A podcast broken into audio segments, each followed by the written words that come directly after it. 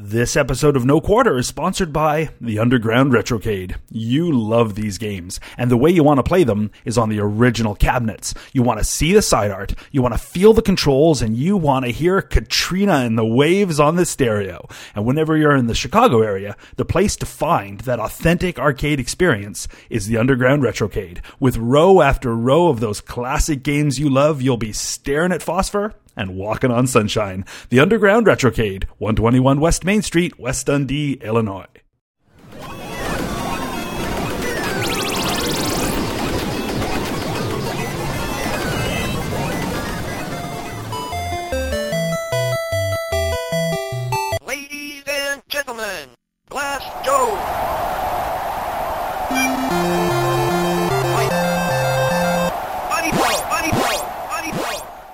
I'm Mike McGinnis, And I'm Carrington Vanston. and this is No Quarter, a weekly podcast about classic video arcade game things that you like to play. That's catchy. It is and easy to say too. Very catchy. Get the bumper stickers printed. I like it. How are you, sir? I'm fantastical. You're not awesome. You're fantastical this week. Not just fantastic, but a fantastical. I may have horns or like wings or something. How about you?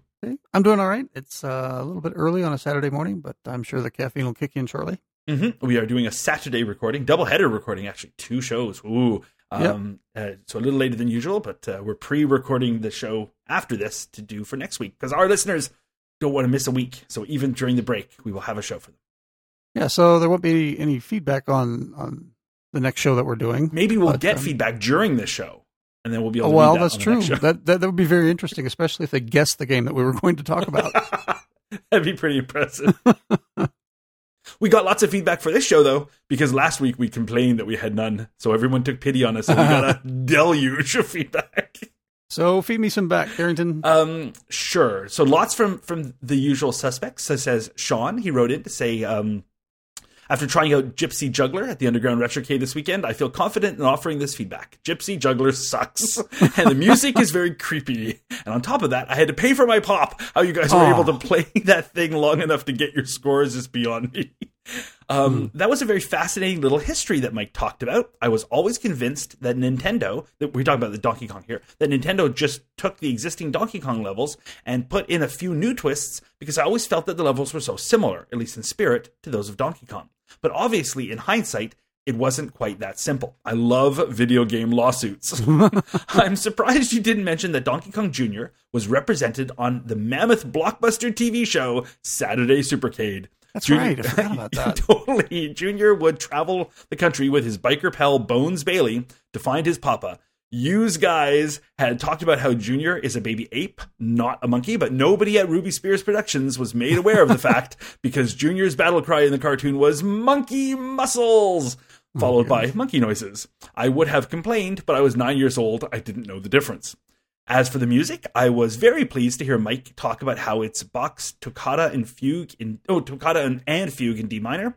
But here's a little fun fact for you: in the game, the music is actually played in a lower key. So the composition that was specifically written to be played in D minor is actually in C minor. And guys, don't feel too bad about your scores. I checked uh, Aurcade.com for my highest DK Junior score and 23,100. And this is after playing the game on and off for th- over 30 years. So, yep, you guys beat you guys beat me, and I'll seriously doubt I'll ever come close to Carrington's score. This may be the reason why I was reading the email.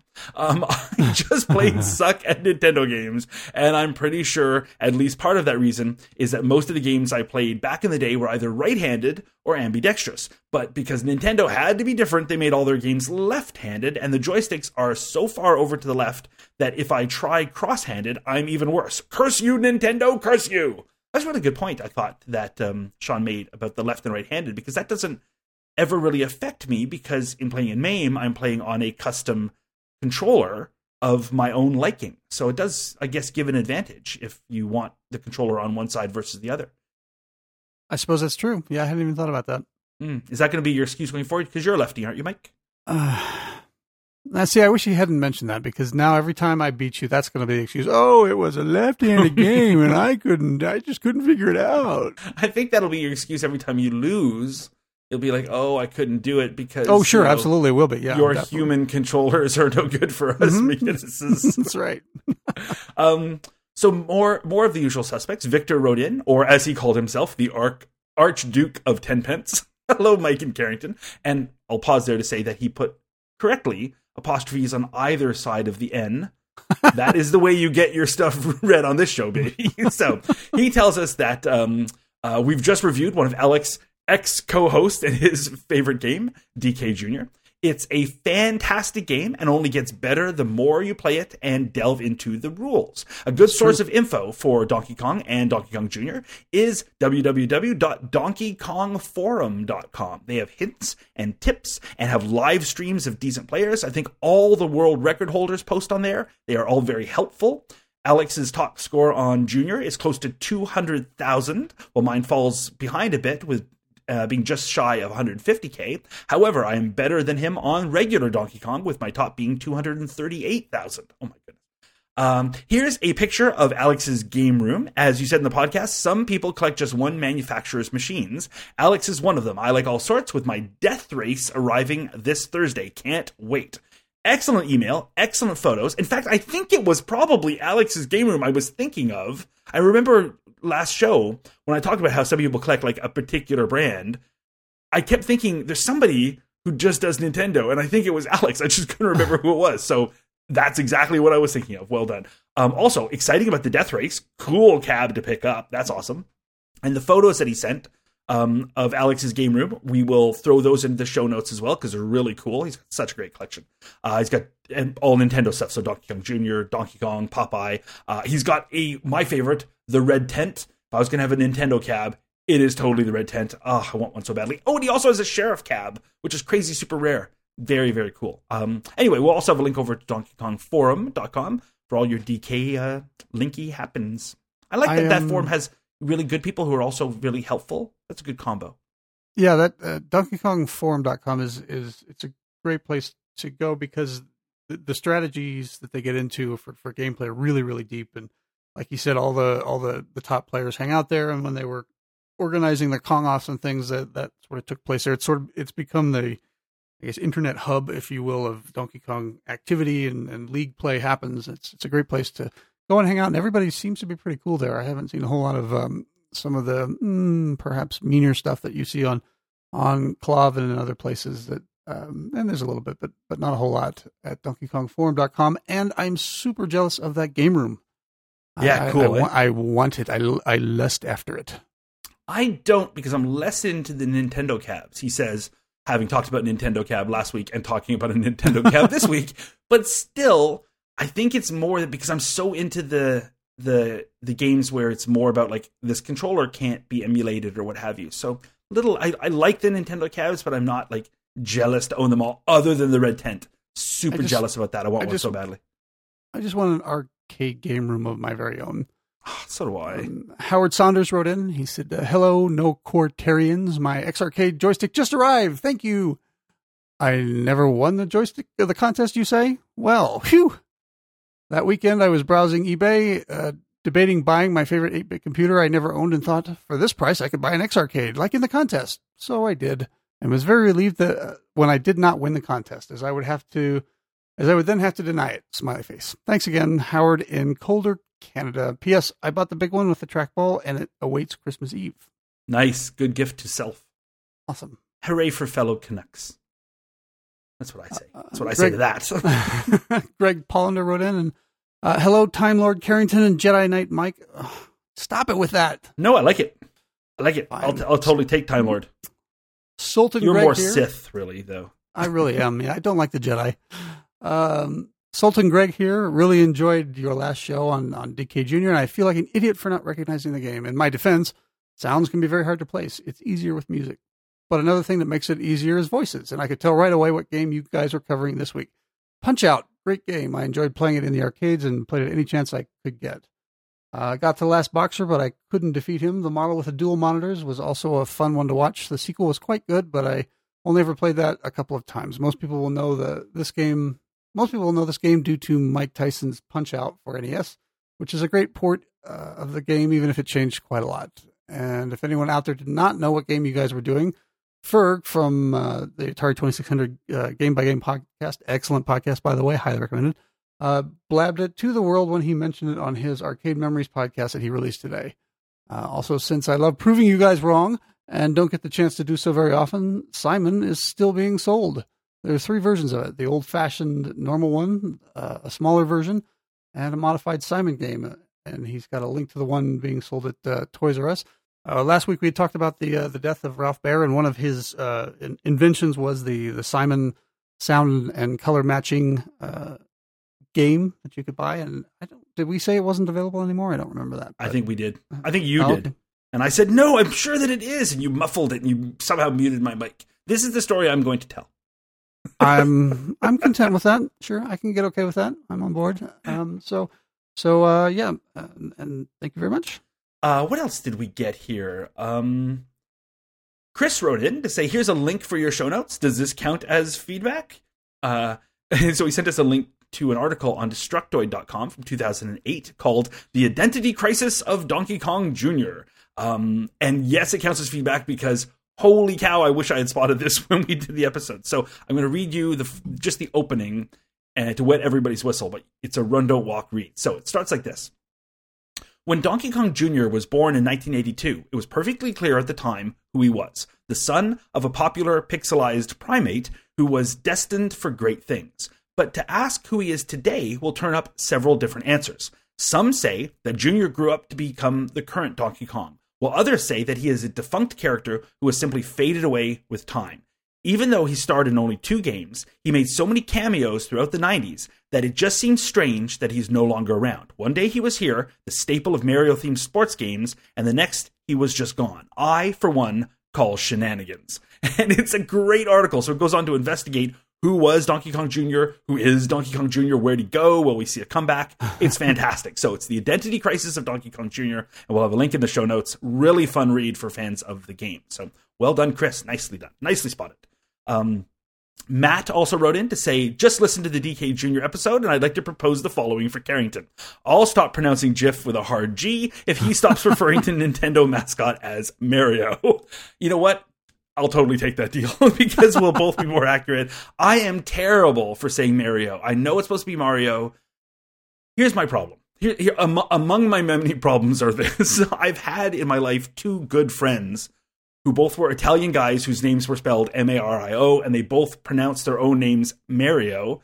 Their mums called them Mario. I called them Mario. It was you know Frankie and Mario. I played soccer with them, and it's like get involved, Mario. And so it's it's drilled into my head that that's how that's pronounced. So it's difficult for me to you know change to Mario, even though it's supposed to be Mario. I think the other problem is is even though Mario has been around for ages, it is still essentially a kind of offensive racist, racist stereotype of a mascot. and so maybe I just have difficulty you know, with the whole fake Italian, it's a me, Mario. So maybe that keeps me away as well. But mostly it's just that I don't know how to pronounce it. I'm terrible. I, I blame my friends. I blame my friends for all my problems. Um, Timothy wrote in to say if you asked, you asked if Donkey Kong Jr. has a kill screen. Well, yes, it does. After you asked the questions, I wondered about it too, so I went and Googled it. Not to imply that you guys were too lazy to Google, just saying. and I Wink, wink, discovered, nudge, nudge. I discovered a cool page called Kill Screens End of the Line, hosted on the skinnycoder.com website. I am neither skinny nor a coder, but I still found it a good read. It discusses kill screens in general and specifically talks about the ones in the original Donkey Kong, plus Junior and Missile Command, Dig Dug, Galaga, Ms. Pac Man, and the original Pac Man, or as I now call him because of your show, Mr. Pac Woman. So excellent feedback, excellent link. So we will have that as well. So it's kill screens, the end of the line. I took a look at it. Really nice. Yeah. So it, it specifically talks about like, well, what is a kill screen and what is sort of the impact of that on gaming and kind of the fun of it, and then looks at those specific games. So super fun. Uh, Roger wrote in to say, long time, first time, etc. I finally have something to write in that you guys missed that you could add to your show notes. When talking about Donkey Kong Jr., you forgot to mention that there were handheld versions too. A great source for info and photos about handhelds is the handheldempire.com website. Checking the site, there were no less than 16 different handheld versions of Donkey Kong Jr., more than were produced for the original DK, even.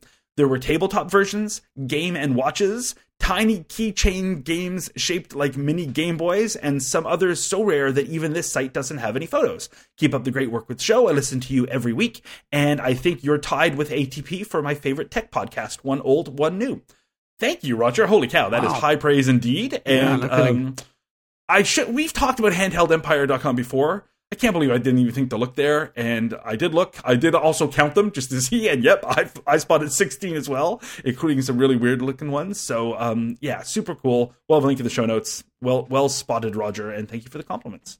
Um, Blam wrote in just the name Blam. So hello, Blam. I know I know you aren't the biggest fan of, Co- of the Commodore 64. Insert pause here for you to grumble and grouse about the C64 and its Oh, supposed C64. supposed inferiority to the Apple II. Then he says, insert second pause here for you to grumble and grouse about my emphasis of the word supposed. anyway, one link you might want to add to your show notes anyway is a mention of Donkey Kong Jr. getting an unofficial Commodore 64 port. And he sent us a link over to that. Uh, RetroCollect.com has the news about Donkey Kong Jr. getting that unofficial 64 port. And also that led me to a um, review of it on YouTube. There's a C64 Donkey Kong Jr. review. So I will post both of both of those in the show notes. Mostly because it actually looks like a really good port. It's it seems to be it's a port not of the arcade game, but a port of the Atari 7800 version, which is a really good version of the game, and it's been ported over to the C64 and sort of C64anized. I don't know. I don't understand that platform at all or its appeal. Frankly, grumble, gross, etc. um, but thank you, Blam, for writing in, and I will put both links in the show notes. Yeah, Nintendo Arcade on Twitter. Their uh, the uh, Twitter name is at Nintendo Arcade. They also tweeted us uh, to let us know that there was a C64 version, and, and we should feel bad for, for not mentioning it. And then I do feel I- bad. tweeted back and said, "Well, that's because it if it's not Apple II, it's just not important." Wait, I mean, I don't feel bad. that's right. there you go. Um, okay, we'll do one more. Jessica wrote in to say, I was very happy that you and the other guy, sorry, Mike, discussed Donkey Kong's Uh. kid. like you, this is why I'm reading this one. ban you are. like you, I prefer Junior to the original, and it just gets better with age. It's a classic game with a fairly simple mechanic, but it never gets boring. Always a safe choice for your last quarter. One thing you forgot to mention is that the cutting room floor put the Donkey Kong Jr. code under the knife and did the usual bang up job of finding tidbits like unused graphics. No secret levels or hidden messages in the code, though, unfortunately. It did teach me that there were two versions of the game Donkey Kong Jr., with the Jr. spelled out, and Donkey Kong Jr., with the Jr. abbreviated. Only the spelled out version was released in the US. The differences are pretty minor, though. Aside from the different logo on the splash screen, the later Donkey Kong abbreviated Jr. version increases the number of characters permitted in the high score listing from the usual 3 to a whopping 12. It also raised the default high scores, making it a little tougher to get your 12 letters onto the list in the first place. So thank you very much, Jessica. I, I kept wondering why I would sometimes see it as junior and what the misspellings was were. And it seems to be like in those versions, it also changes sometimes the order of the levels, which is why I think Mike and I were a little confused about, well, what order do things come in? So I think that helps clear it up a little bit. That now knowing there were kind of two versions of the game, same game though, same levels, just uh, slightly tweaked um, between long name junior and short name junior. He's dead to me. and then you know we don't even te- you know Greg Greg's letter that you wrote in we talked about earlier talking about uh, Punch Out, which is this week's game. Um, frankly, I, we could just say read his letter again. He kind of touched on everything I want to say. So I'm just I, I, I did mention this time, but I was actually very impressed with that letter because he like talks about the dual monitors, talks about the game, talks about the series, talks about everything. So uh, we'll just he he took 30 seconds to tell you everything that Mike and I are now going to take a half an hour to tell you about Nintendo's Punch Out from 1984. That's the game we're talking about. I know I thought my segue was really good. It was. Before beginning real work, every man should take mild doses of physic to work on the bowels. What? That's what this says. It's from Professor Michael J. Donovan, who was the third middleweight champion and the first to really capture the public's imagination. Later, he became the boxing instructor at the New York Athletic Club, and his essay on fight preparation pretty much considered the gold standard. Before beginning real work, every man should take mild doses of physic to work on the bowels. That's the gold standard. Yeah, I thought you could work it into the post-fight interview. Oh, you think? Champ, that was a heartbreaking loss. Do you think the outcome would have been any different if before starting you'd taken mild doses of physic to work on your bowels? Hey, elucidate is spelled with two L's, right? One. Really? Yeah. Interesting. By the way, no Tim Turner tonight. Yeah, who do we have? Guy I've never heard of. Chuck Kimmel? Yeah. But you're supposed to call him Cutman. Not calling him Cutman. He wants to be called Cutman. Not calling him Cutman. He trained Rocky Marciano. Yeah, and I made sweet love to Ava Gardner in Paris. That ruins Ava Gardner for me. I love Ava Gardner. Casey slept with her in France. While she was doing Green Acres? That's Eva Gabor. I thought they were twins. That's Zsa Zsa Gabor. Which one did you sleep with in France? Natalie Let me. Ashton. Ava Gardner is dead. Eva Gabor was on Green Acres. Zsa Zsa Gabor is her sister. Casey never slept with anybody in France. Thank you. Okay, I want to start by saying there's two exclamation points in the title, and I and I don't like that. Well, that just means that we have to shout it every time we say No. it. So we're talking about Nintendo Punch Out. Punch out, bang bang. so uh, Punch Out was released in 1984. It was Nintendo's not quite their final game uh, in the arcade. Uh, the, in 1984, the Famicom was really beginning to take off. Uh, home home consoles were catching on in general, uh, and Nintendo decided that they were going to shift their focus over to to that market. I, I think the what was it the the PC 10? No, the Versus system. Um, I don't know what I'm talking about. What Came out after that, but I think this was the last official standalone Nintendo game in the arcades. oh, was it? I did not know that. Yeah, yeah. It's uh, it is like we said. It's obviously it's called Punch Out, and it is a boxing game. Um, it led to uh, a whole series of these games, and I think the, act- the the Nintendo one, I think, is the one that everyone is more familiar with. And, and in fact, it had been such a long time since I played this. When I was thinking about it, I thought, wasn't this called uh, Mike Tyson's Punch Out? And that's because it, it was, but on uh, uh, on on the console, not not the arcade. hmm That was yeah. That was just the uh, the home version was Mike Tyson's Punch Out, which is kind of the version I always think of. That's my that's my go to version of this game. Really, um, I wasn't one to pop a lot of quarters into this one into the arcade because I've never been really a huge fan of fighting games, even this early. Like the fighting games, the wrestling games. Some of them I would like if they were very cartoonish and over the top. That was more my style, and this seemed like more of a straight ahead fighting game, so I didn't get into it at the time. And it's only subsequently I have become a fan of the game because I actually do quite enjoy it, even if, uh, big surprise, I'm not good at it. What a shocker! it's another one of those. Um, so it is like like Mike said, uh, essentially a, a, a boxing game, and the thing that always jumps out right away, I think, is graphically, it's sort of an over the shoulder or kind of behind your head, really point of view shot. So the boxer that you're playing is in the front of the screen, and then that boxer is facing your opponent who's facing the, screen. And of course, normally that would mean it's going to your own body would be blocking your view of most of the opponent. But instead, what happens here is your head is filled in, your boxing gloves are filled in, and the rest of you is kind of a the rest of your torso and arms are just wireframe. And that's a really neat thing to have done. And it's it's sort of the thing that jumps out from this game right away. In earlier like home versions, they make you a little tiny guy, and so you're really small. You can see, but here it's the wireframe, so you're seeing through your own avatar. Um, I find that adds to the immersive quality, and it's a neat look, and it's something unique to the game. So it's it's what jumps out at me first. Yeah, and over on uh, there's a, a series of interviews over on Nintendo.com, um, and they're called the Iwata Asks, and it's uh, it looks like a, a a bunch of different interviews that whoever Iwata is um, did with uh, the Nintendo developers. Of you know, he's got like the, uh, the Wii U interviews and the 3DS interviews, and um, and he also has a a, a, seri- a series of questions with the uh, original, a lot of the original Nintendo designers, and they talk about Donkey Kong and and um, some of the other classics. And they uh, Punch Out comes up because it was one of the last games that they did in the arcade, and they were talking about how in 1984 everybody was sort of leaning towards um, laserdisc games, and and that's kind of how the industry was going, and the management, I guess, was thinking that they should come up with a laserdisc game, and uh, even even back then, these guys knew that the laser discs were going to be a problem with maintenance, and they they wanted to um, do something else, but they needed to make it as visually arresting and impressive as what you were seeing with the laser disc games, and that's kind of what led to this the the, the wireframe see through thing. Um, and I think they did a really great job because it feels almost like I mean you're you're you're, you're not getting the the actual video capture footage that you do on a lot of the laser discs but the game is it's seamless. It never slows down. It's very smooth. And it feels like it could be playing from a laser disc Yeah, because they're such big sprites. Normally, these games, especially early '80s, your sprite on screen that you're controlling is a little tiny thing. And here you've got big opponents and big so it really it's it almost looks more like something that is just an animation because they're so large. Uh, but it's completely smooth running and seamless. And I guess the wireframe helped doing that. Um, but it's great. It's a great look. I, I really, really dig it. I think it's very effective.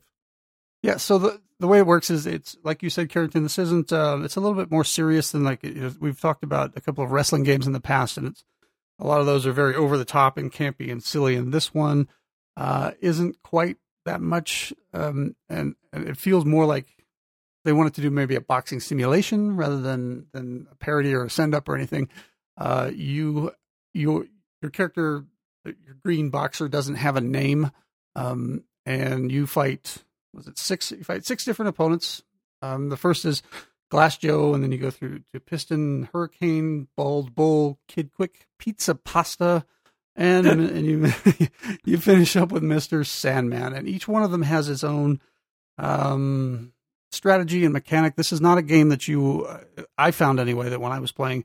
You just rush in and, and start swinging, you're going to go down and you're going to go down quickly. You have to take your time with this one and, and play a more defensive game and figure out um, how to how to box each opponent and uh, including pizza pasta because n- nothing Nintendo likes to do than do stereotypes of Italians. My goodness.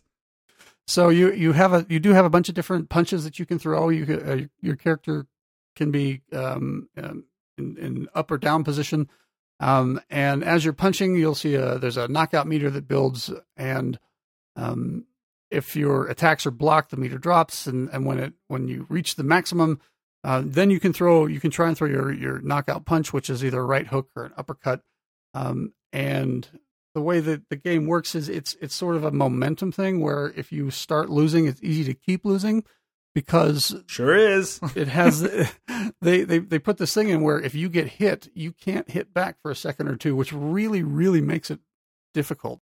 You take your time and, and learn this learn how to to to box each opponent, which I I really enjoyed. I I kind of thought it was sort of a neat way to to to do the game, but it's it's fast paced enough, and there's enough um, action going on in, in the ring that that I'm I'm never bored. I'm never like, come on, what, let's let's get to this or whatever.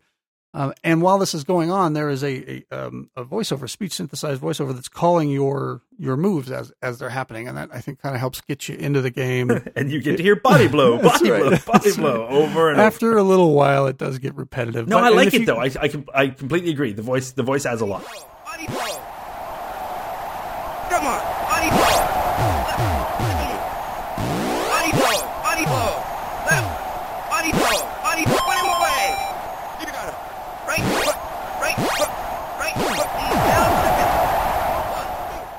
And if you get knocked down, it encourages you to get back up. And I think this is, I mean, overall, a, a really, really well put together game. I agree. Yeah, I like I, I like all those little elements. Really it really gels. It's Nintendo, you know, firing on all pistons here.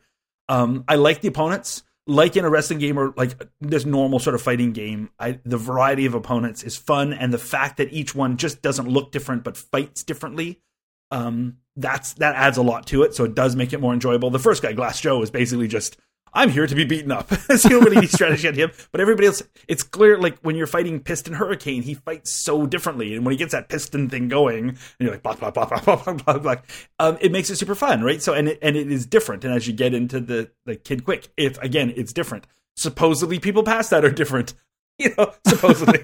but Oh, it- yeah, so but it makes, I, I, I like the, the fact that there's, you, you've got to not rush makes a, a nice compliment to the fact that there is still a time limit going. Like there still is you it's not rounds. There's you get three minutes and that's it. And you can't win by decision. Um, you got to knock out your opponent within those three rounds. Like I think later games have a TKO rule. Well, here I guess technically you because if you're if anybody's ever knocked down for the third time, they're always out. So I guess that's technically it would be a kind of a TKO rule. But um, there's no win by decision here. It is what I'm trying to say is that you've got three minutes and you've got to knock out your opponent or you always lose. In three, two. Good evening from New York City. I'm Dan Rydell alongside Casey McCall for this special CSC presentation. Rivera, Willis, battle by the boardwalk. 12 round bout for the light heavyweight championship of the world. Dan's talking about the entire world, Asia, everybody. We're moments away from the bell, so let's go to Bally's Park Place in Atlantic City, where Chuck Kimmel will be with us throughout the rest of the evening. Chuck? You there? Chuck? Casey. Cutman! Hello, Casey. I'm right here at ringside at Bally's, where the breakfast buffet is $3.95, the slots are loose, and the showgirls are fantastic. Oh my god. No, I've been there. It's true. And how about a prediction? Well, when it comes to the sweet science, I'm not much on predictions, Casey. But I will say this one of these fighters is going to win this bout tonight, and the other will almost surely not. Cutman going out on a limb. Hey, Chuck? Casey. Cutman? yes, sir. How many rounds? 12 rounds in the bout, Casey. Yes, I meant how many of those do you think they're actually going to have to. How, how long is the fight going to be? It's going to go the distance, Casey. You think so? Absolutely, Casey. I'm Dan. So strap yourselves in, folks. We're in for the night. 12 rounds from here at Bally's Park Place. Just a stone's throw down the boardwalk from where a new Miss America was crowned just a few months ago. Miss Rochester, I believe it was. Okay, well, uh, Rochester's not a state, but we'll have somebody look that up. I'll go. Sit down. Rivera's looking good. What are you looking at? The fight? The fight hasn't started yet. I meant in his robe. It's a nice robe. It really is. You want a robe like that, pumpkin? Tell you the truth, I've. Up about the robe.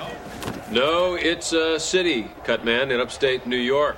Contestants in the Miss America pageant have to come from one of the 50 states. Well, I hate to correct you on your own show, Casey, but there's 52 states with Alaska and Rhode Island. Okay. Though I'm no college professor, you see. Well, that's almost hard to believe, Cutman. Thank you, Casey. Hey, Cutman. You see that television monitor under your camera? Yes, sir. I'm Dan. He's Casey. We're ringside at Bally's Park Place, and the voice in my ear says we're ready to go right now. the um the opponents will have like a tell sometimes before their big thing like their eyes will glow yellow before their big charging attack and stuff and and I like that like it's it's again it's as serious as a Nintendo game is ever going to get but it's still fun they're they're focused on the enjoyment and they still have those cartoon elements and I think that adds a lot to the game and makes it I for me anyway much more enjoyable than a straight ahead full on you know proper boxing simulation would be. I want my games to be more game like, and Nintendo always brings that to it. So so I, I dig that a lot. Um, and again, the voice, I, I the voice is just like in the feedback we got. The voice is something that makes this game stand out. When you're playing an arcade in an arcade, a few games down from this game, you're aware that this game exists because you're hearing that body blow and you're hearing the the the the you know, mostly you're hearing body blow over and over again, but you but you also hear like the left and right for punching the head and stuff, and so it's that voice mixed in with the sounds that really it jumps out. It's so iconic. I I, I really dig it. So I like the look and I really like the sound, and it's a good combo. Yeah, I, I don't have a lot to complain about with this game. I, I, I had I had a lot of fun playing it. Um, I never felt obviously as you get deeper into the game, it gets much harder. So you know, I, I didn't feel like I was going to be able to just rush through all of the boxers or uh, you know learn learn a, a particular punch pattern where I could beat them every single time uh, I was in the ring. Um, but at the same time, I, I didn't feel like you know I'm going to go up and, and Glass Joe's going to knock me down three punches and that's going to be it. I did um, read some strategies for what to do. I wasn't really able to implement them because I just get into the game and just you know do my rhythm and then get knocked Uh-huh. out. But supposedly, here's what you're supposed to do. Glass Joe, he basically just waits to be beaten. He's a masochist, so just pound on him. But Piston Hurricane, so you're for him, you're supposed to do more body blows and then hit him in the head when he charges at you. So you do the charge, and that's when you hit him. A bald bull, same sort of thing. Like do the hit when he's charging. Um, and he, supposedly he's actually easier to hit during the charge. And I that's what I found for him. He was a guy I really caught on where he charges, then you smack him in the head, and you're like, oh, That- that's where you go. So Kid Quick, you're supposed to do the following. You do a right to the head, and when that connects, he's going to counter, and you've got to dodge that. And then you do three quick left jabs, and that's the key to beating Kid Quick. Pizza Pasta, what you do is mock him for being a racial stereotype, or you could dodge right because he tries to grab you. So he's a grappler. So when he tries to grab you, you dodge to the right, and then you punch him in the head until he's down. it's a very violent game for Nintendo. And then Mr. Sandman, bring me a dream. What you're supposed to do with him is dodge and counter. That's all I got for you. That's what it says, dodge and counter. So I guess he's more like fluid. You got to float like a butterfly, etc. Um, super fun though, and I like. I again, I like the personalities. I mean, they're comical personalities, but I dig it. And once you go through your characters, they then, for the most part, repeat. When, when you beat Mr. Sandman, you become the champion. The game just sort of starts over. It's a game that just goes on forever. No, uh, no kill screen here. Well, other than every time, I guess it's the KO screen.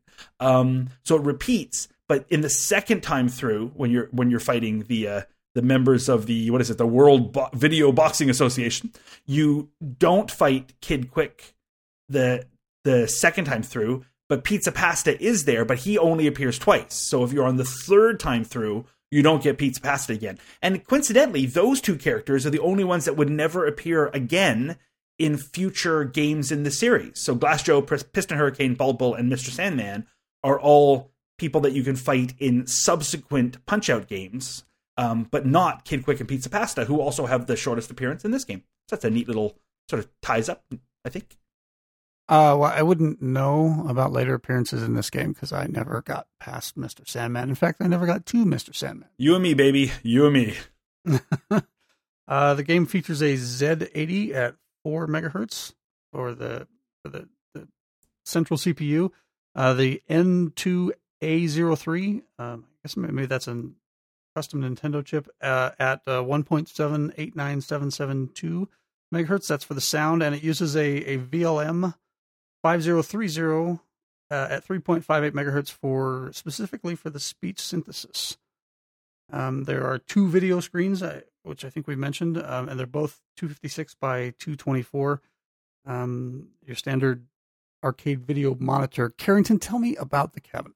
Well, the first thing that jumps out is exactly like you say. It's the it's the dual monitors. I mean, they're stacked one on top of the other, um, and that's exciting and different. And so basically, makes this cabinet a giant early version of the Nintendo DS, but just less portable. um, and I dig it. Like so, the top monitor is showing stats and stuff, and the bottom monitor is the is the main display you play on. And it's iconic looking. It's cool looking. Um, it's a precursor to the the Play Choice 10, which comes out right afterwards, or maybe right, roughly around the same time.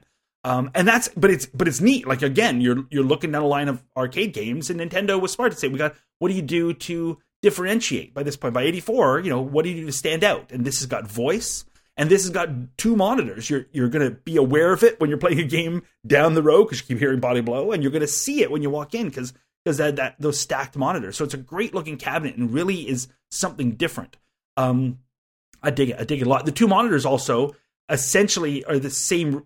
The reason you're getting dual amplifiers and the dual uh, for the sound, which is why you're getting not really stereo sound here, but really uh, sound with good separation. And it's one. There's two speakers, but it's not stereo. One speaker is just for the voices, and one speaker is for the game audio and um and the, the you know the crowd and that sort of stuff. And because it's got the two separate amplifiers inside there, so that's neat um, one joystick and three buttons, like we talked about, four way joystick, and for your dodging and moving sort of into the high punching or low punching position.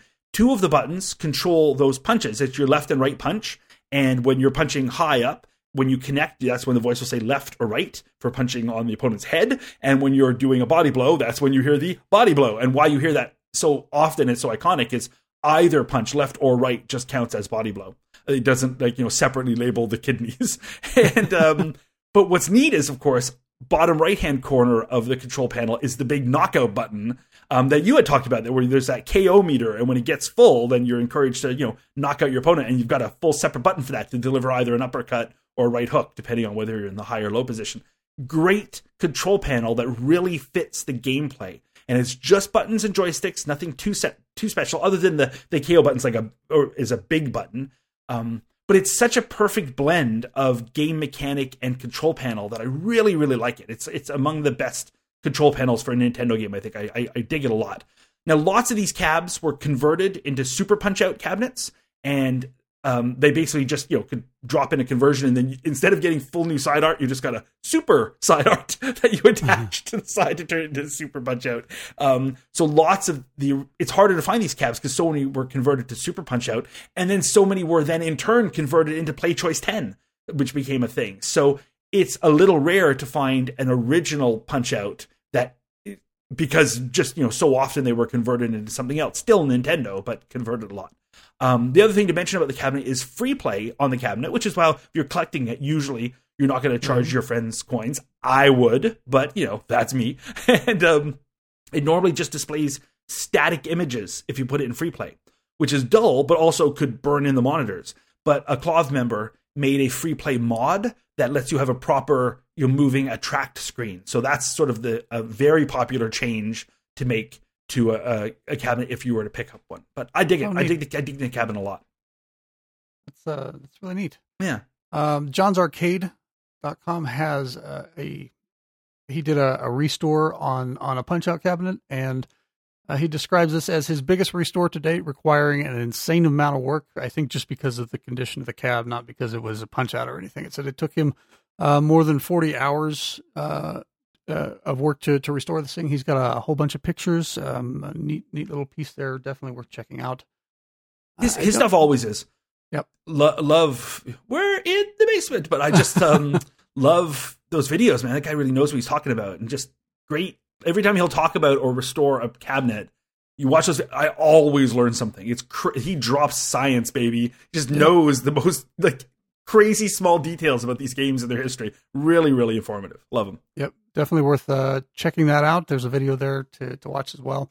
Uh, Punch Out was the first in a, a series of boxing games from Nintendo. There was Super Punch Out for the arcade. There was also uh, Mike Tyson's Punch Out on the NES, as we mentioned. There was Super Punch Out on the SNES.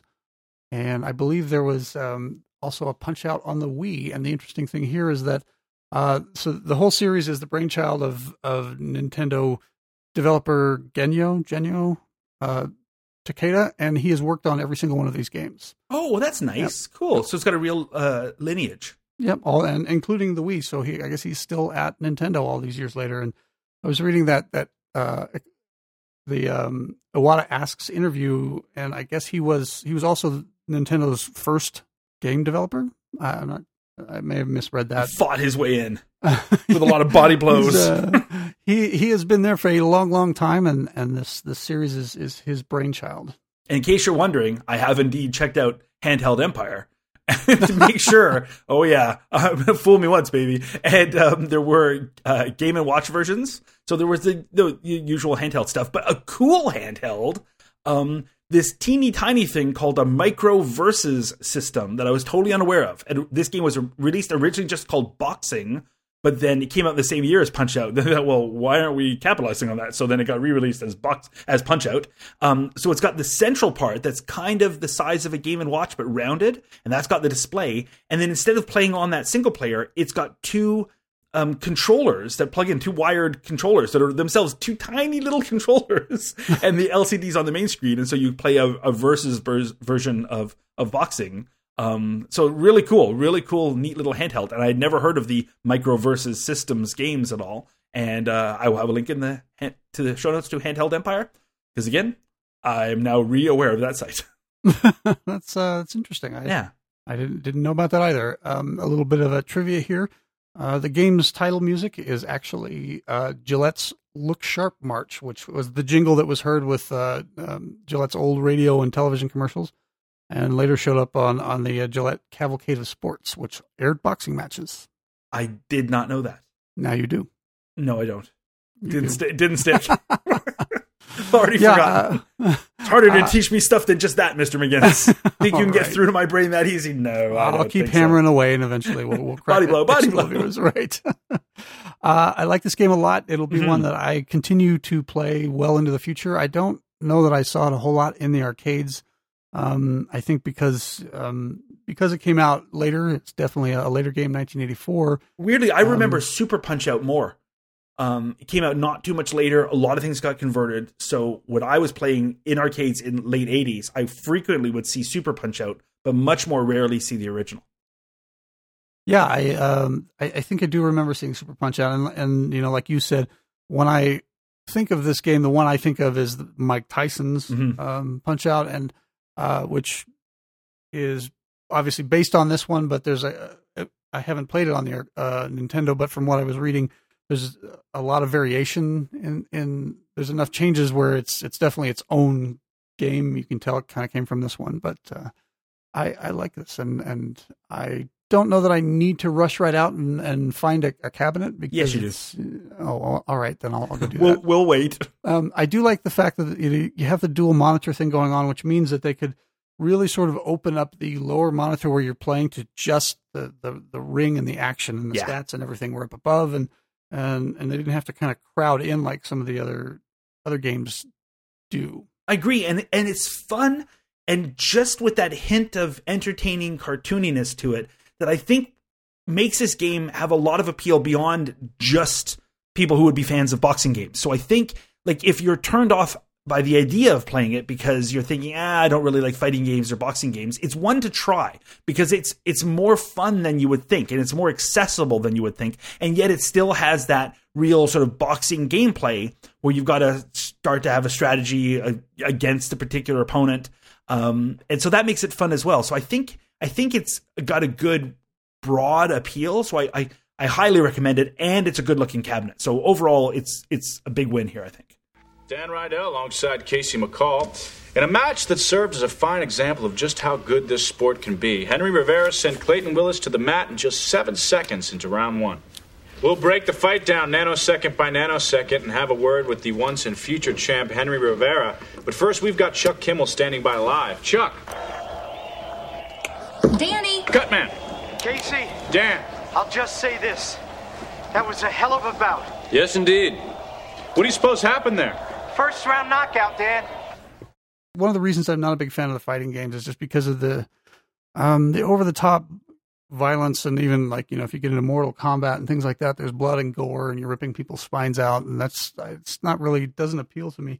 Uh, This is a game where yeah, you know you're- that's work, right? So yeah, yeah. Well, that's that's what I do when I you get want, paid, you want something know? different on weekends. You know, relax, something Um, that keeps your mind off the ripping spines out. uh, Punch Out is is um, yeah, it's a boxing game, but there's there's no blood. There's you know there's no no, no guy's eyes. You, you're not your eye isn't swelling. Actually, you're just not very good at the game. Like, Oh, that must be it. um, I, but I it's it's removed enough from reality that, that I can enjoy it and, and not worry about like feeling like I'm beating somebody to Mhm. death or something. So. Um, speaking of beating someone to death, how did you do, Carrington? got beaten to death, baby. I never. I, I lost against the best I did this week was I got as far as Kid Quick, the fourth boxer, but mm-hmm. that's as far as I got. I was never able to beat him. I frequently wouldn't even get to him. I like the game, but ha, huh, I should just have this as a recording. I like the game, but I'm not good at it. Whoa, what a shocker. Uh, I know I say that every week, but I do like the game. I am not good at it. So what am I supposed to say? So best I did this week, according to my screenshots here, is 85,240 um, which sounds like a high number, but frankly, it really isn't for this kind of game. And you because you get a big bonus every time you you beat somebody. So your my score like right before beating number three might have been like sixty thousand, and then you jump up to eighty because you, you get a big bonus every time you knock someone out. So most most of the time you can tell what someone's score is just by or you can tell what where somebody ended by what their score is because those big bonuses so best i did was against kid quick who just kept knocking me out and 85240 so what about you mike I got a little bit further than you. Than you. Um, I got to to pizza pasta, Ooh. and uh, and I think I was so offended by the stereotype that I just uh, he knocked me down before I could. My my my indignation and outrage could calm down enough for me to play the game. Um, uh, and the best I did was one hundred and forty four thousand six hundred and fifty. that's still very good i think i mean Well, like and like you said, you get that big bonus jump Mhm. between between rounds, right Um, and and your your my score would also vary quite a bit during the round. Um it, it seems to be like you're really rewarded for blocks and stuff. It's not just i don't know it was hard to see the score because you're, you're focusing on fighting. But i would feel like i'd look at my score and after not landing a punch but doing a lot of blocking my score would have raised a lot. So i think though i'm not certain i think you get rewarded quite a bit for playing defensively. So you're able to control your score a lot as well. And i guess probably if you drag out games 'cause you don't see i don't think the score you get or the bonus you get is that tied to the time? At least it didn't seem to or maybe i was always ending around the same time. So it seemed to be more about a bonus based on how you did i don't know. You know what? I don't even know. I just know that you beat me. What, what can I, what can i say? One thing i should point out though speaking of being sort of offended by stereotypes and I- it's elephant in the room, but I think it's worth mentioning. Like we, you know, nobody ever wants to talk about this stuff, but it's a it's a boxing game, and you, for the most part, fight against people of color, except for Glass Joe. But you don't get to pick your character, and this is a game where it's all men, which kind of makes sense because boxing is divided by gender, so in the real world. But you play a white dude, and that's what you're going to play. So uh, there is no other choice here. There's no choice of characters you get to play, and you are going to play essentially uh, the Great White Hope, and you're going to go in and fight. And that jumped out at me a bit in a way that I wouldn't. I I know I didn't notice in the '80s when I first played these games, but it's something that I come to a boxing game and I notice right now. I'm like, okay, so it's going to be this white guy against people of color, and that's what we're playing. And the pizza pasta guy doesn't really offend me because it's like Nintendo and you just sort of roll Yeah. your eyes at it. Um, but this one, I was like, really, really, that's our choice. So um, just something. I mean, doesn't again doesn't really offend me, but it's certainly something that at this point in the in the world, I can't not see it. So I just wanted to bring it up.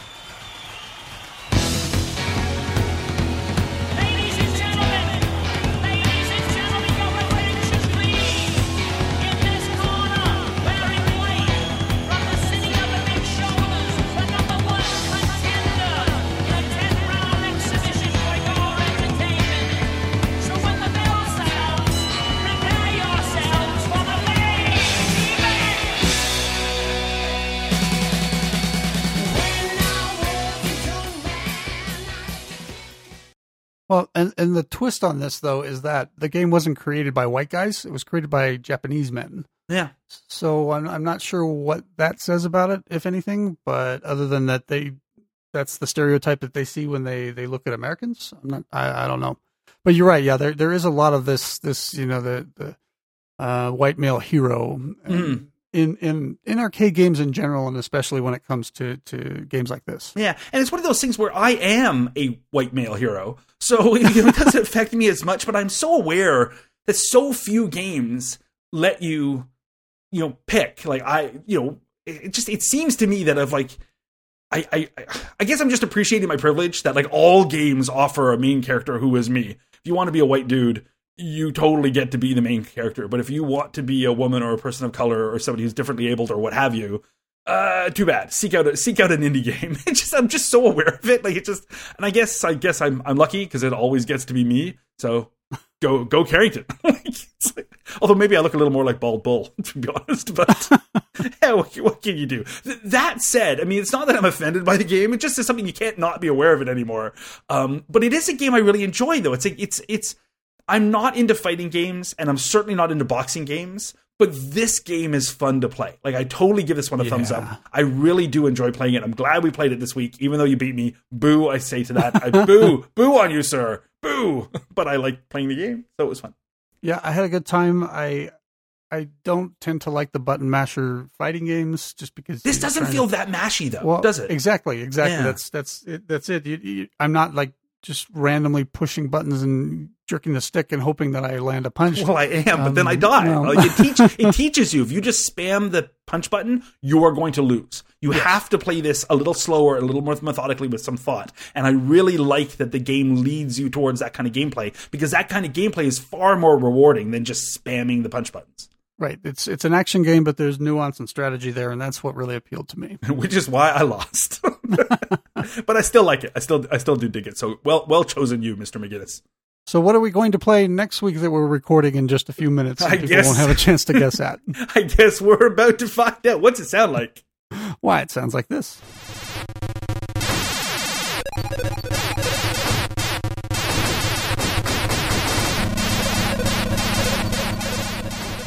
All right, so uh, we'll see. Well, you'll hear us in uh, a week, and, and but but we'll see you in a couple of minutes.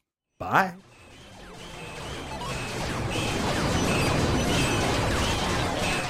You've been listening to No Quarter, the classic arcade podcast. Feedback can be sent by email to no quarter at monsterfeet.com, or you can find us on Facebook as No Quarter Podcast, and on Twitter, we are at No Quarter Show. You can also find us on both the Throwback Network and the Real Retro Junkies Network.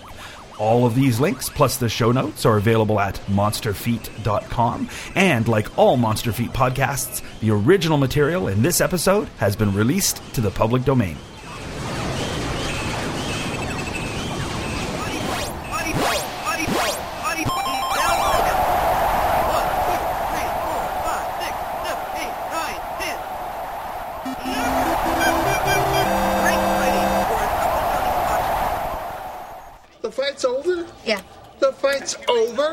47 seconds, Isaac. We're on the air another 88 minutes. I have a hunch we're going to be able to replay it a couple of times. Casey, ask him what kind of punch he threw. What did he throw, Cutman? It was a, a right hook with a bit of a jab. A jabbing right hook. That's right, Casey. And he did it with his left hand. This fighter's got remarkable skills. He's not to be trifled with, Casey. I thought they were supposed to be prepared, Natalie. Lena. Let me see some of that homework you're supposed to have done, Casey. Cutman, this has to be a heartbreaking loss for Clayton Willis. Do you think the outcome would have been any different if Willis had taken mild doses of physic to work on his bowels?